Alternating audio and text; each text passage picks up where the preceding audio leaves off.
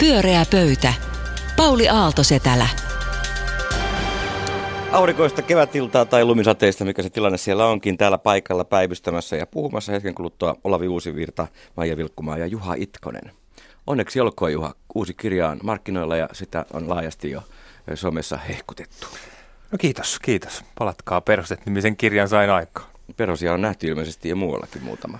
Niin mä en ole nähnyt yhtään. Mä oon ja nähnyt. tänään sanottu räntää. Rakeita tuli. Niin itse asiassa mm. joo. Joo. Näittekö sellaisen todella mielenkiintoisen uutisen tuossa hetki sitten, kun tulimme tänne lähetystä tekemään, niin Anders Breivik on voittanut Norjan valtion. Häntä on kohdeltu epäinhimillisesti. Eristyksessä ollessaan niin hän on alkanut katsoa muun muassa tosi TV-sarjoja, joita hän pitää, pitää niin kuin sen merkkinä, että tämä on väärin. Kyseessä on kuitenkin sarjan murhaaja, joka tappoi 77 norjalaisnuorta. Niin mitä tämä herättää? Mä, mä ihan e- eteen heitän yhden vaikean kysymyksen. Tulipa näin humanistina mieleen, että onko tuomio oikein, että tällainen niin kuin, eh, ihminen siellä yhä elossa on?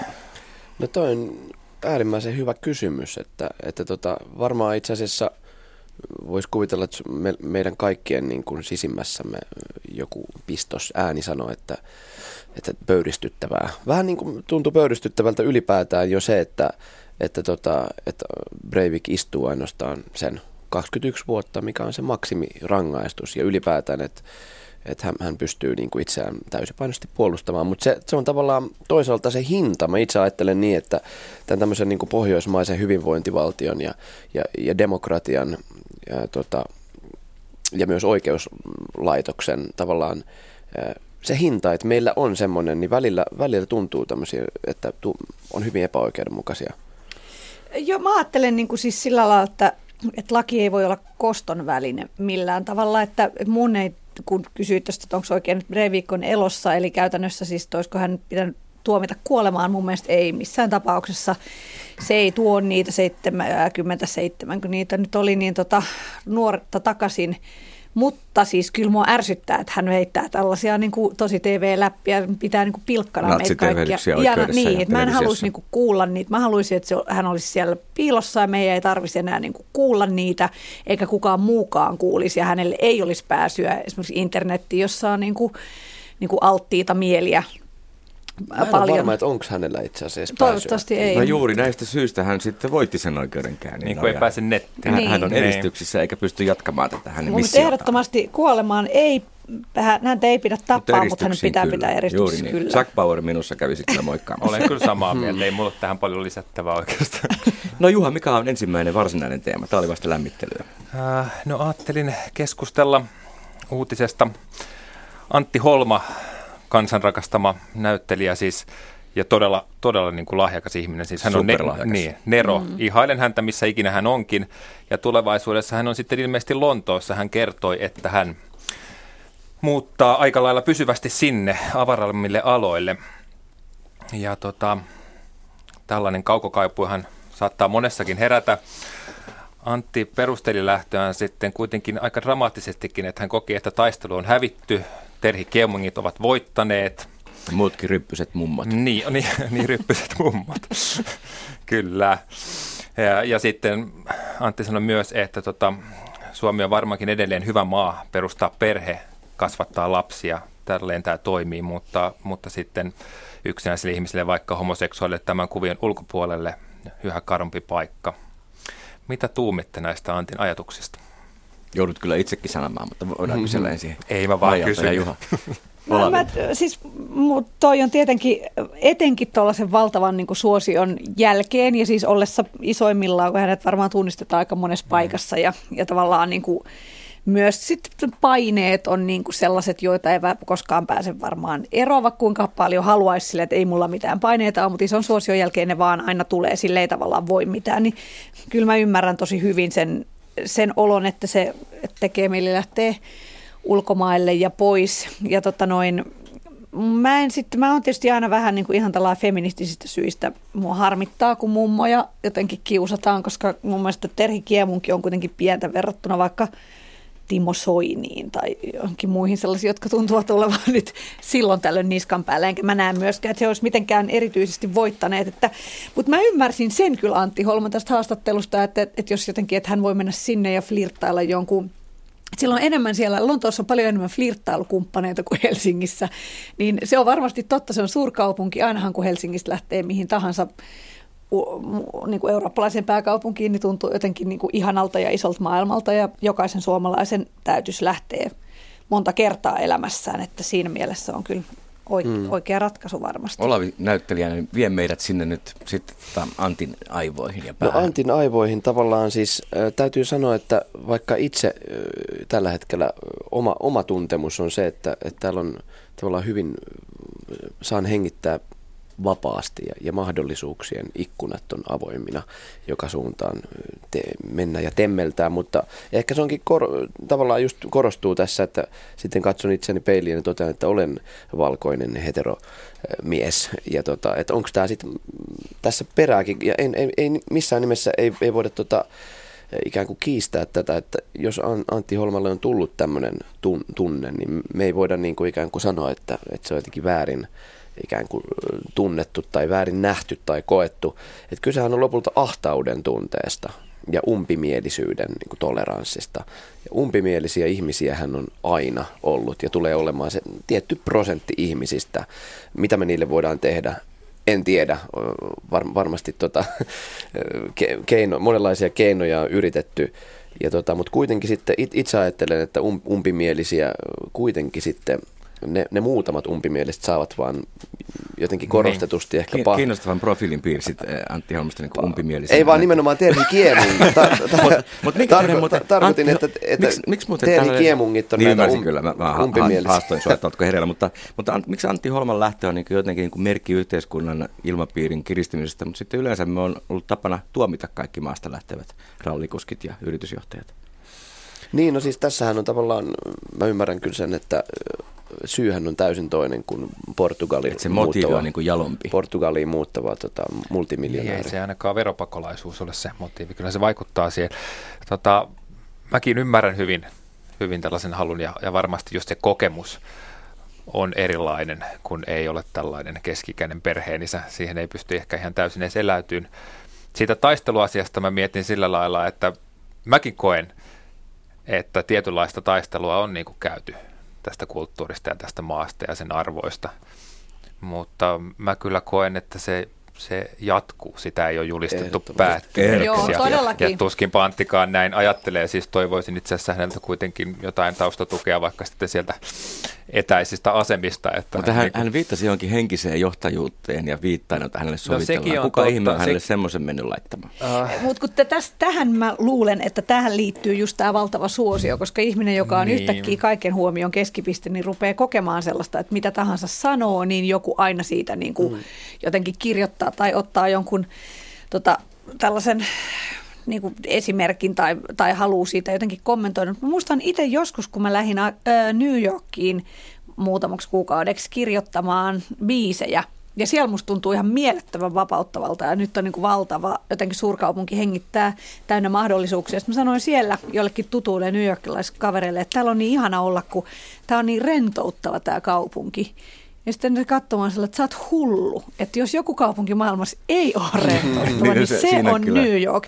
Mutta silloin mä tajusin, että siinä on just se, Jotain mitä Antti muuta. Holmakin sanoi tuossa, että hän ei mene sinne ja yritä mm. niin kuin, to make it siellä, vaan hän mm. menee sinne olemaan tavallaan keskellä, olemaan nimetön, olemaan mm. sivullinen. Se, se on asioita, mitä hän ei voi tehdä Helsingissä enää Että niin kuin kaikki kolme vuoteen. käy aina välillä hakemassa taiteellista innoitusta maailmalta. Eli ihan Antti Holmalaisi, teette vaan sellaista haastattelua, että tämä oli tässä. No niinhän se myytti kertoo.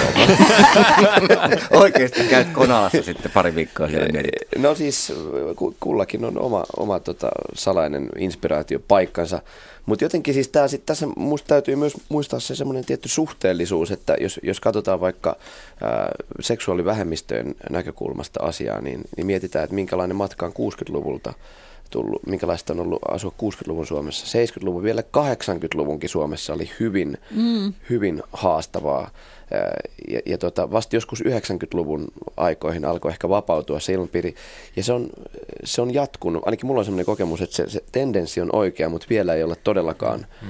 todellakaan maalissa. Ja sitten ja sit taas ylipäätään niin kuin sivullisuuden, jos ajatellaan, niin kuin, että kyse on niin kuin sivullisuuden tunteesta tai toiseuden tunteesta, niin, niin siihen sitten tavallaan niin kuin lukeutuu niin laaja joukko jokainenhan meistä tota, Niin. on lopulta niin kuin, Ja ehkä Antti Holman, mä ymmärsin, että hän oikeastaan halusi tuntea sitä toiseuden tunnetta. Niin, että se on niin tämmöinen luova, luova tota, syy lähteä sinne, ja se on, se on sinänsä hyvin ymmärrettävää, että niin kuin haluaa kokea sen niin. Mutta nimenomaan mä oon siitä samaa mieltä, että Terhi Kiemungit ei kyllä oikeasti ole voittaneet. Et se oli tässä mulle ehkä, mihin mä eniten tota, mm. reagoin. Itse asiassa Persut, joka nyt kuitenkin on Terhi Kiemungin puolue, niin rypee siis niin all time lowssa tällä hetkellä. Et on mm. ihan siis pikkupuolue, mikä on oikein. Iso- Viimeksi kun mä täällä jotain huusin maahanmuuttokriitikoista, tota, kriitikoista, niin mä sain Facebookiin semmoisia viestejä, että miksi sinulla on noin ruma tukka, siis useita. okei. Ja Okay. tämä on kyllä radio-ohjelma. Nyt te voit, mutta, mutta voit lähettää mulle taas Mutta niitä tiedättekö, te mikä olisi mahtavaa, jos, jos Timo Soini lähtisi Lontoon suurlähettilääksi seuraavaksi? Niin kyllä, sitä odotellessa. Sehän on mahdollista, puolue on Ja tota- täysin hajonnut. Mutta isompi tavallaan semmoinen niin kuin musta epätasa-arvo on, on se, että, että minkälaista on asua pienessä kaupungissa. Minkälainen se ahtauden tunne on. No, kun on sieltä jossain toiselta kymmenen- löydy paremmin. Ei, mutta siis vaan muistelin omaa lapsuuttani Karkkilassa, jossa yritin olla ainoa ää, tota, rumpu- ja kitaraa soittava, kun kaikki muut pelasivat koripalloa, niin, Niin. Niin tota, kyllähän se täällä Helsinkikin on valtava metropoli niin kuin moneen paikkaan. Siihen verrattuna, niin verrattuna. Se, on, se voi olla totta, joo. Täällä on mahdollisuuksien Ja, maailma. ja sitten ehkä Antti oli kyllä ihan oikealla jäljellä siinä, kun hän sanoi, että, että Suomi on hyvä maa, jos, jos tota, on, on lapsia ja kasvattaa niitä. Ainakin tarkoitan sitä, että Lontooseen ei välttämättä kannata siinä tilanteessa lähteä maksamaan lontoolaisia mm. päiväkotimaksuja, mm. koulumaksuja ja muuta, joten kyllähän silleen tämä toimii minulle. Pyöreä pöytä. Pyöreä pöydän Antti Holma terapeutit päättää istunnon tähän ja menee seuraavaan aiheeseen. Ja ihan ilmaiseksi annamme tällaista terapia. Maija, mistä puhumme seuraavaksi? Öö, joo, no kun siis tässä tuottajamme Inkerikin laittoi twiit, Twitteriin, että nyt on nuoriso. Niin laittoi ja se herätti suurta Kyllä. Me ollaan nuoriso. Me Nuorisoryhmä. tulevaisuus. Kyllä. Entisten nuorten sävellain. Niin nyt mä voin puhua, että pyytää nuorisotiimiltä mielipidettä uuteen, uuteen Mä talouteen. tykkään tuosta termistä kyllä jo itse henkilökohtaisesti kovasti. Kyllä, kyllä, Joo. mäkin tykkäsin tosi paljon. Ee, joka siis nyt tässä tilanteessa on niin, kuin niin sanottu jakamistalous. Eli tämmöinen ajatus, mistä on puhuttu paljon, joka on ajatuksena hyvin kaunis. Eli jos sulla on jotain, niin voit sitä lainata. Voit lainata autoas, voit lainata aikaas, voit lainata kämppääs jollekin, joka haluaa tulla jonnekin matkustamaan niin, että ei tarvitsisi ihan jokaisella ihmisellä olla omaa autoa ja, ja näin edelleen. No nyt sitten kuitenkin on herännyt sellaisia ääniä, että tämä tota, jakamistalous on niin pikkusen siinä mielessä kriisissä, että tota, noin, ensinnäkin sillä voidaan sit sen avulla voidaan vältellä erilaisia niin työnantajan vastuuta ja kaikkea muutakin, niin voidaan maksaa ihan kuinka huonoa palkkaa vaan, vaikka Suomessa perinteisesti on ollut arvossaan työntekijän niin oikeudet. Ja sitten voidaan tietenkin olla maksamatta myös veroja, joka rapauttaa tietysti hyvinvointivaltion. Ja niin siksi mä halusinkin kysyä nyt teiltä nuoriso, että onko tämä tulevaisuus edelleenkin teidän mielestä siin, siintää jakamistaloudessa vai onko tämä nyt kuitenkin, niin kuin jotkut on väläytelleet, niin vain yksi tapa niin kuin tavallaan riistää ihmisiä, tämä koko jakamistalous? No, mun näkökulma työhön ja työntekoon on joka tapauksessa niin perversi ja ki- kieroutunut, että siis, alku. että tota, mä, mä, oon niin kuin, mä en tiedä mitä, mitä mä sanoisin, koska mä, mä tota, ja niin kuin itse asiassa oletan teidänkin tota, la, Maija laulun tekijänä, Juha kirjailijana, niin ettehän te tee mitään tavallaan oikeaa työtä, jos et, ei teidän työstä saa mitään etuisuuksia. Ei teillä ole mitään Ei edes työaikaa, palkkaa eikä, eikä mitään tavallaan, niin kuin, että et vois edes määritellä, että minkä, mikä on teidän palkka per joku tietty ajan. Me, mehän ollaan koko ajan töissä. Mutta pitäisikö tavallaan... tämä sama olla taksikuskeilla? Niin, koska mä, mä itse ajattelen sitä sillä tavalla, että mä en, mä en osaa edes vaatia tavallaan niin kuin niitä AY-liikkeen mm. ö, näkökulmasta niitä semmoisia etuuksia, joita mulla ei ole koskaan edes ollut. Aivan. En, en mä saa tekijänoikeustuloista mitään, ei se kerrytä mulle eläkettä eikä mitään sairausvakuutusta. Mm.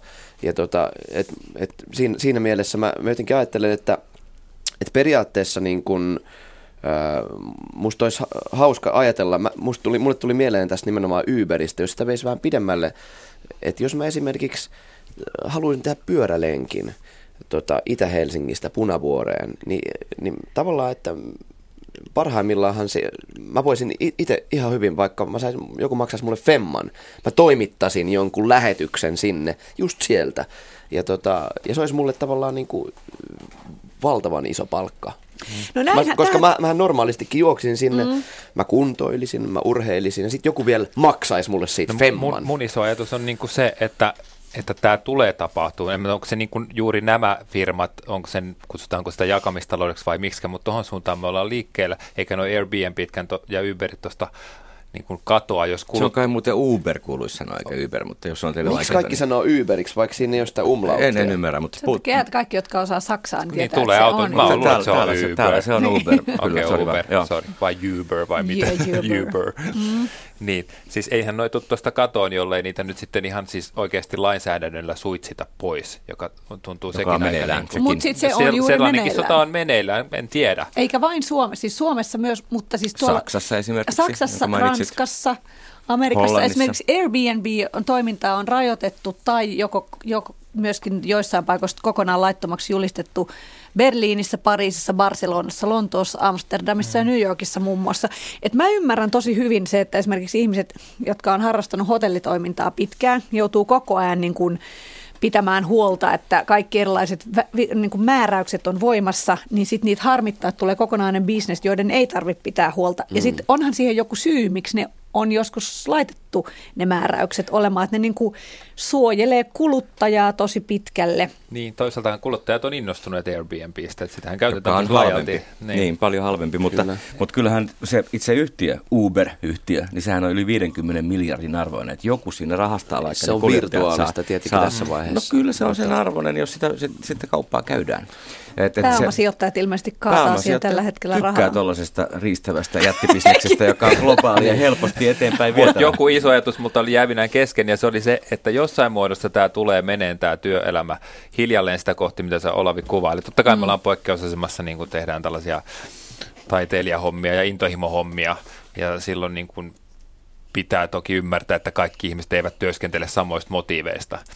Mutta että tämä on niin sanottu normaalikin työelämä tulee mun mm. mielestä siirtyy siihen suuntaan. Eli silloin kyse on siitä, että niiden rakenteiden pitäisi kerta kaikkiaan tulla vähitellen vastaan, mutta nehän ei tule tippaakaan, kun niistä rakenteista neuvottelee EK, niin. SAK, ja silloin siellä väännetään jostain ihan maailmasta. Mut nyt se saa se kuulostaa, niin kun... se olisi vain Suomen ongelma, kun se nimenomaan on yleiseurooppalainen ja yleismaailmallinen ongelma, että tavallaan niin kuin rakenteet ei missään edes huomattavasti vapaammassa maailmassa. Ja tämä on ollut mulle, koska mulle kanssa pitkään meni tämä, että okei, no kun me, meihin on niin kuin syötetty tämä mantra, että Suomessa mm. ei pysty tekemään mitään, koska koko ajan joku mm. on vastaan, yleensä AY-liike, niin se kuitenkaan ei ole pelkästään näin ainakaan, mm. vaan nimenomaan esimerkiksi kun mä olin Pariisin lentokentällä, niin sinne ei päässyt kukaan mitenkään, koska taksit oli silloin Hyvä, lakossa. Hyvä, Pariisin, koska Ranska on kai tässä AY-korporaatiossa ainoa meitä niin kuin edellä oleva kahvitse. En, en mä väitä, että se olisi suinkaan Suomessa tai edes niin kuin maissa, joissa on vahva AY-liike. Kyllähän se aiheuttaa disruptiota Miksi Amerikassakin. Miksi muuten sano mutta... mitään näistä disruptiohankkeista? Mä en ole kuullut, että Airbnb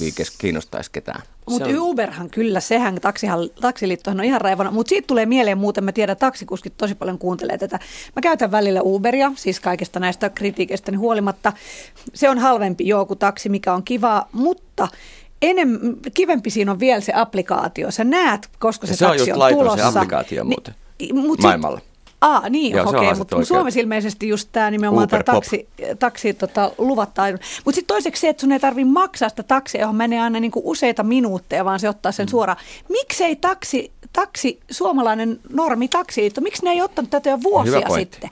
Se on musta ihan naurettavaa myös se, että vaan valitetaan ja yritetään saada asiaa laittomaksi, eikä oteta niinku mm. parhaita sen niinku toisen palvelun, pöllitä parhaita ideoita. Se on totta, mutta jotenkin mun mielestä se ongelma palautuu jotenkin siihen, että miten me ollaan totuttu näkemään työ. Että mitä työ on. Että onko se, kun nythän tavallaan AY-liikkeen näkökulmasta se työ on semmoinen niin kuin tavallaan pakollinen paha. Että et, et se, ei, se ei voi olla niin kuin kivaa, se ei voi olla kutsumustyötä, se ei voi olla nautinnollista, vaan, vaan se on tavallaan joku, joka äh, niin kuin antaa sulle mahdolliset, että sun pitää niin kuin vaatia oikeuksia. Jos mä teen tätä, niin mun pitää ehdottomasti saada tuo, tuo, tuo, tuo, tuo, tuo, tuo, tuo, tuo, tuo. Ja näillä ehdoilla mä suostun tekemään sen työn, koska, ja se, on, se tuntuu välillä silleen, koska ehkä just tästä omasta näkökulmasta, mm. koska mä en koskaan tehnyt semmoista työtä. Ja tota, että just se semmoinen, niin kuin, että että tulevaisuus varmaan tulee olemaan semmoinen, että joka, jokainen meistä tulee olemaan puoliksi yrittäjiä ja puoliksi niin työntekijöitä, halusimme tai en, emme. Mm. Ja se on taas ongelmallista ehkä silleen, että Mutta me ei pystytään, sovi. huom, me kaikki pystytään itse määrittelemään, mitä me tehdään tö- työksemme. Sitten on tosi mm. paljon, mun mielestä ne on kuitenkin erotettavissa, esimerkiksi kuljetusala tai tietenkin sairaanhoitajat, opettajat, kaikki nämä tällaiset, jotka ei pysty niin kuin totaalisesti itse. Mehän keksitään aina joka kerta uudestaan ja uudestaan keksitään tavallaan itsemme uudelleen ja luodaan itsellemme se työ. Me keksitään ne kolme sointua. Laitetaan ne vähän eri järjestyksiksi. Mulla on aina samat sanat. niin, ja kato, robotit vie meidänkin niin, työt ja sitten me voidaan. Ne tekee vähän, vähän parempia biisejä. Te ette varmaan pitäisi hammaslääkäristä, joka olisi tämmöinen Uber-tyyppinen. No, ei, ei kieltämättä. Joo. Että, että, työtä on niin moneen lähtöön, niin sen takia musta on yhä ongelmallisempaa, että niitä ikään kuin laitetaan samaan Pyöreä pöytä. Pyöreä pöytä, suora lähetys ja Olavi Uusivirta. No niin, haluan, haluan puhua tuota, äh, liikenne- ja viestintäministeri Anne Bernerin, joka tässä meidän pyörässä pöydässäkin on silloin tällöin vierailu. Hän kävi täällä kerran, mutta se pitää paikkaa. Joo, kyllä. Hän ei ollut silloin vielä ministeri. Joo. Niin Ministerit tota, täällä ei käy. Äh, Anne, Anne, Ber, Anne Berner on, on äh, viikonloppuna, ilmeisesti viikonloppuna siis äh, antanut, äh, eh, luovuttanut ehdotuksen – joka liittyy siis äh, tieliikennemaksuihin. Äh, ehdotus pitää sisällön ajatuksen, että, että tota, perustettaisiin valtionyhtiö, äh, jonka vastuulle tulisi teiden äh, kunnossapito ja, ja sitten teidän käytöstä perittäisiin maksua mm, eri mahdollisilla tavoilla, esimerkiksi kilometriperusteisesti tai aikaperusteisesti tai tai, tota, tai, tai millä, millä tahansa keinolla, niin haluaisin tiedustella teidän tämmöistä fiiliksiä tästä, että miten, miten te suhtaudutte tähän? Olisitteko te valmiita, ää, tota, onko tämä hyvä, tämä hyvä ehdotus? Mitä hyvää siinä on, mitä rakentavaa siinä on, mitä ehkä haastavaa siinä on? Lisäksi täytyy sanoa myös se, että, että Berner hän on ä, sitten myös luvannut, että, että kokonais, esimerkiksi autoilun kokonaiskustannukset eivät välttämättä nousisi. Mikä tuntuu oudolta, että, että jos tavallaan tiet on huonossa kunnossa ja teidän kunnostamiseen tarvitaan enemmän fyrkkaa, niin miten se, se voi pysyä se kokonais tavallaan? Niin Berner taisi ehdottaa, että kaikki nämä maa, vesi ja rautatieliikenne yhdistetään yhteiseen yhtiöön, joka on, Joo. on niin. tota sitten iso väylä. Iso väyläyhtiö. Mitä Kyllä. fiiliksiä? Siis radikaali ehdotushan se oli, siis rohkea, rohkea ehdotus. Ja tota, mun mielestä tota, reaktiot, joilla sitä lähdettiin heti ampumaan alas, niin kuin esimerkiksi Ville Niinistön toimesta, oli siis yllättävänkin nopeita oppositiopolitiikkaa, jossa musta tuntuu, että oliko hän perehtynyt siihen ehdotukseen nyt vai, vai käyttikö hän retoriikkaa ihan, ihan tarkoituksen niin kuin poliittisesti, koska siis hän sekoitti kyllä täysin sitten myös tämän yhtiöittämisen ja yksityistämisen. Mm. Tahallisesti, siis tahallisesti mun mielestä se vaikutti täysin tahalliselta, että se ei musta ollut kauhean rehellistä oppositiopolitiikkaa. Esimerkiksi Timo Harakka siis taas niin kuin opposition puolelta, häneltä olen kuullut tästä paljon niin kuin ainakin varovaisella tavalla kiinnostuneita lausuntoja ja myös niin kuin Timo on nähnyt positiivista siinä, että ainakaan tämä ei ole sitten sitä perinteistä eduskunnan silka, siltarumpupolitiikkaa, että kun, onko, se nyt, onko se nytkään paras tapa, millä me tehdään tieinvestointeja tuolla jossain niin kuin ministereiden kotikunnille. Ville Niinistö ilmeisesti epäili, että se johtaisi lopulta teidän niin se tulee, se tulee helpommaksi sitä kautta, mutta se on tietysti vähän sellaista, että emme voi tehdä näin, koska sitten mahdollisesti mm. näin. Mitä mä ajattelet? Mä tota noin, siksi tästä kuuntelen kovasti. Mä siis googlailin vähän aiheesta ja mä huomaan, että mulla on niinku, mä en niinku tiedä vielä, että mitä kaikkea tämä tarkoittaa. Mä aina siis Keski-Euroopassa matkust mittavilla matkoilla, niin mä oon jotenkin ihaillut tietulleja. Musta on niin magia juttu. Mä jotenkin... Sä haluat pysähtyä siihen. Haluan tietullit. Sä haluat antaa viisi eurosen sille. Kato, kun mullahan on just, no okei, mä uskon paljon. Mä myönnän tonne, mäkin tykkään. Joo, ja mä matkustan toki paljon. Mä matkustan... Te, teissä on jotain outoa. Teissä on aina ollut jotain outoa. mä matkustan toki paljon, mutta mä oon aina siellä keikkabussin perällä. Ja tota, aina kun mä oon siellä, niin musta tuntuu, että tiet on ihan hyvässä kunnossa Suomessa. Ei, niin kuin, ei tarvi valittaa kyllä siitä. Että kyllä jo kesku... on kyllä. Keskustapuolue on, on tehnyt kyllä hyvät asian Siksi tämä onkin jännä, että Perner nimenomaan toinen niin rohkea idea. Että Ei niin, niin mutta se on kyllä tavallaan, että ainahan musta kun sitä koko ajan valitetaan, ihmiset, jotka tulevat maalta, mm. valittavat, että tiet on Suomessa huonossa kunnossa. Mä en niin, ole niin kuin millään tavalla huom- huomannut tätä asiaa. Lapissa on vähän kelirikkoa siellä täällä, mutta muuten tota, niin kuin tosi, ja me ajetaan siellä tosi paljon. Mutta sitten mä itsehän en siis aja, mulla ei ole edes ajokortti voimassa enää, niin tota noin, mä oon tosi jotenkin silleen pro muut systeemit kuin yksityisautoilu. Ja tota, se, se, silloin tämä voisi ehkä niin kuin sit kannustaa siihen, että mentäisiin muilla kuin yksityisautoilla, koska sitten ikään kuin mentäisiin mm. ehkä busseilla, se olisi kannattavampaa tai niin edelleen. Että kyllä mun mielestä sen takia autoilua musta pitäisi niin kuin, verottaa kaikilla tavoilla, mutta siksi mua vähän ahdistaa toi, että autoilun kokonaiskustannukset ei nousisi, koska musta niiden pitäisi ehdottomasti nousta. No, kyllä luultavasti nousee, sen täytyy olla epärehellinen lausunto, koska tuskin niin kuin valtio olisi valmis alentamaan aivan, sitten po- Mutta siinä, siinä minusta kiinnostavaa oli, että virkamiehet oli tutkinut, että silloin tämä uusi yhtiö voisi saada erilaisia niin kuin Euroopan investointipankki rahoja ja tällä tavalla voitaisiin rahoittaa se jotenkin toisin kuin valtion budjetista, joka nytkin on aika tiukilla. Plus niin sitten, sitten ulkomaalaiset, esimerkiksi rekkaliikenne, joka tulee joskus Suomeen, niin he joutuisivat niin osallistumaan Suomen teidän maksamiseen. Yllättävä tieto oli siis se, että su- ilmeisesti Suomi ja Baltian maat ovat ainoita, joissa tieliikennemaksuja ei ole käytössä Ja Vironkin Euroopan. se on tulossa. Niin, alueella. Se tuli uutisena. Mutta sitten mä jotenkin itse ajattelen sitä niin, että siis me helsinkiläiset, hän siis jos me verrataan niin kuin vähänkään tuolla jossain vaikka Kainuussa tai Lapissa tai Pohjanmaalla asu, asuviin, niin mehän ei käytännössä käytetä teitä ollenkaan. No, jos me verrataan, niin kun siellä on asumista. ihmisiä, jotka ajaa 200 kilometriä päivässä. Niin. Ja, ja me, me käytetään sitä samaa. Me Mut ehkä me vähän pieni pätkä Itäväylää ja Mannerheimin tietä, niin ei se ole mitään teidän, me ei käytetä niin, niin mutta teitä. me maksetaan 300 prosenttia enemmän asumisesta oikeasti. En no joo, joo, joo, tuli on... nyt hatusta vähän niin kuin Stubbilla, mutta siis tosi paljon enemmän. mutta ei se, ei se yhtiö välttämättä niin. tarkoita sitä, että tuolla ei enää teitä olisi. Ei, no mutta siis totta kai se, se tilannehan on nyt jo epätasa-arvoinen. Nimenomaan kun tavallaan musta must niinkään ei voi sanoa, että tiet on hyvässä kunnossa, koska eihän me ole käyty niillä muilla. Minä kuin... olen käynyt Ai niin, pikkuteille ei keikkabussi mahdu sinne. Mutta siis, siis kanalikin on muuten yhtiö. Kyllä o... sitä pääsee kuvasta kaikki läpi menemään. Mä oikeasti ihmettelen tämän niin kuin Ville Niinistön tahallista väärin ymmärrystä, koska tähän nyt pitäisi olla niin kuin vihreille ihan mahdollinen juttu, tai ainakin suunta, jota ei tarvitsisi heti ampua alas. Sitten me voidaan kerätä niin kuin näitä tiemaksuja ja muuta, ja sittenhän esitti sen heti siinä valossa, että, että niin kuin oli... Mut niinhän tuomitsi Rinnekin tämän ja itse ehdottanut sama kaksi vuotta sitten. Onko näin? Kyllä. No, no se Ai on Rinne on ehdottanut tätä samaa. Kyllä. Op- oppositiossa on niin mukavaa olla, mutta, tota, mutta siis kun täällä on kuitenkin sanotaan, että väyläyhtiö omistaisi täysin valtio, se olisi poliittisessa kontrollissa, eli en mä tiedä loppuisiko se siltarumpupolitiikka siihenkään. Mutta valtio siis, omistaisi edelleen. Valtio omistaisi edelleen, Mut, mutta siis jota, jotainhan tämä nyt ilmeisesti ainakin mahdollistaisi, muun muassa sen, että siinä niin tietysti valtion budjettiriihessä – ei olisi vastakkain niin kuin terveysmenot, muut niin kuin tärkeät menot Totta. ja tie, tie. se olisi niin, hyvä niin, asia. Mutta siis mun mielestä ongelma on siis hallinnoinnissa. että mun mielestä se on toissijasta, että mikä se rakenne on. Onko se yhtiörakenne vai onko tämmöinen nykyisen kaltainen rakenne. Että se on sen tietyn niin kuin hallinnon alan äh, ikään kuin al- alaisuudessa. Ja sitten siellä pitäisi olla tavallaan tyyppi, tietenkin pitää puolia, että nyt me tarvitaan näin ja näin paljon enemmän fyrkkaa, että me saadaan nämä ja nämä tiet kuntoon. Siitähän on kysymys, että miten se organisoidaan se, että tota, Nyt se on organisoitu tiedä... meidän lompakoillamme.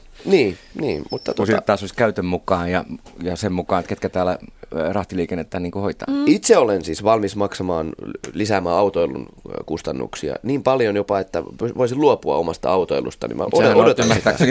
siitä jo. Touché, kyllä.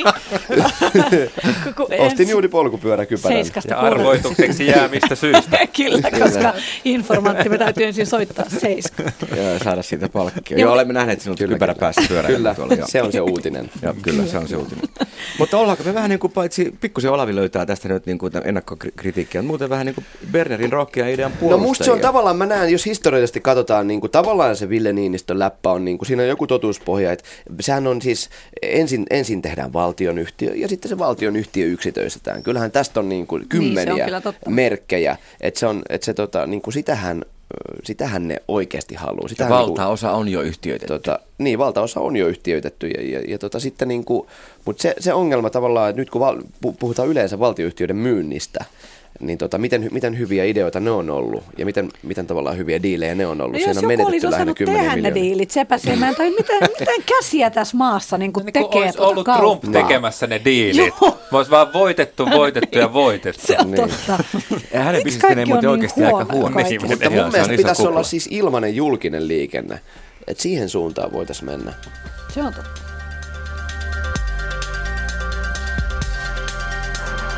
Pyöreä pöytä. Pyöreä pöytä keskusteli tänään kiinnostavasti. Hienosti panitte mielipiteet peliin ja pystyitte toista kuitenkin samaan aikaan kuuntelemaan. Se oli hieno suoritus. Ja onnea pyöräilijälle ja Juha, Juhalle uudesta kirjasta. Menkää Mistä me Maijaa on? Niin, ja ma- ma- Maija onnitellaan ensi kerralla. Menkää ulos kuuntelemaan, miltä kuulostaa, kun Musta Rastas laulaa Räntäsateessa. Hei hei.